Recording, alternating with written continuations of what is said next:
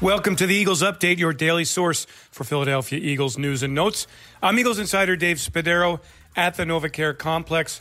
And the Eagles defense has been a bright spot for a 3 7 1 Philadelphia team coming off a good game against the Seattle Seahawks on Monday night. Well, on a short week, the challenge does not get any easier for defensive coordinator Jim Schwartz and his team.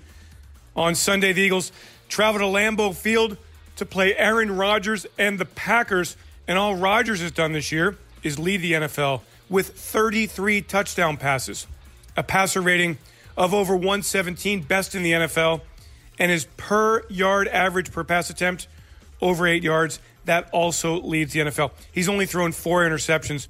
He has had a superstar season for the 8 and 3 Packers. So, what does Schwartz think of that matchup? The Eagles defense against Aaron Rodgers on Sunday, he knows the Eagles have to be at their very best to compete and pull off the upset victory. He's a player that's had a lot of success in his career.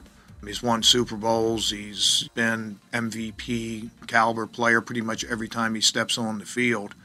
But I think probably the biggest thing is they're extremely efficient. He has great command over over their offense. They're hardly ever in bad plays.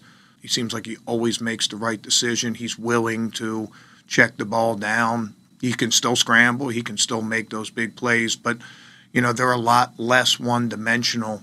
At times they've been in the past. At times the run game wasn't, you know, a big part of what they did, or short passes weren't a big part of what they did. And you know, I, I think they've really done an outstanding job of of having an offense.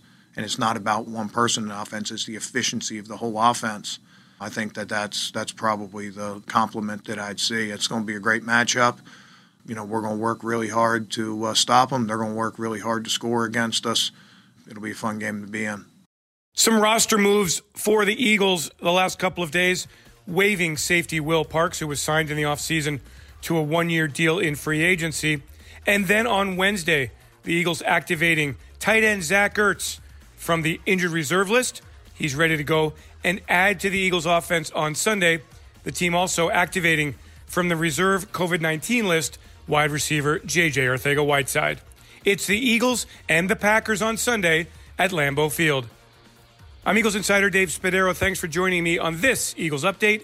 Have yourselves a great Eagles day and fly, Eagles, fly.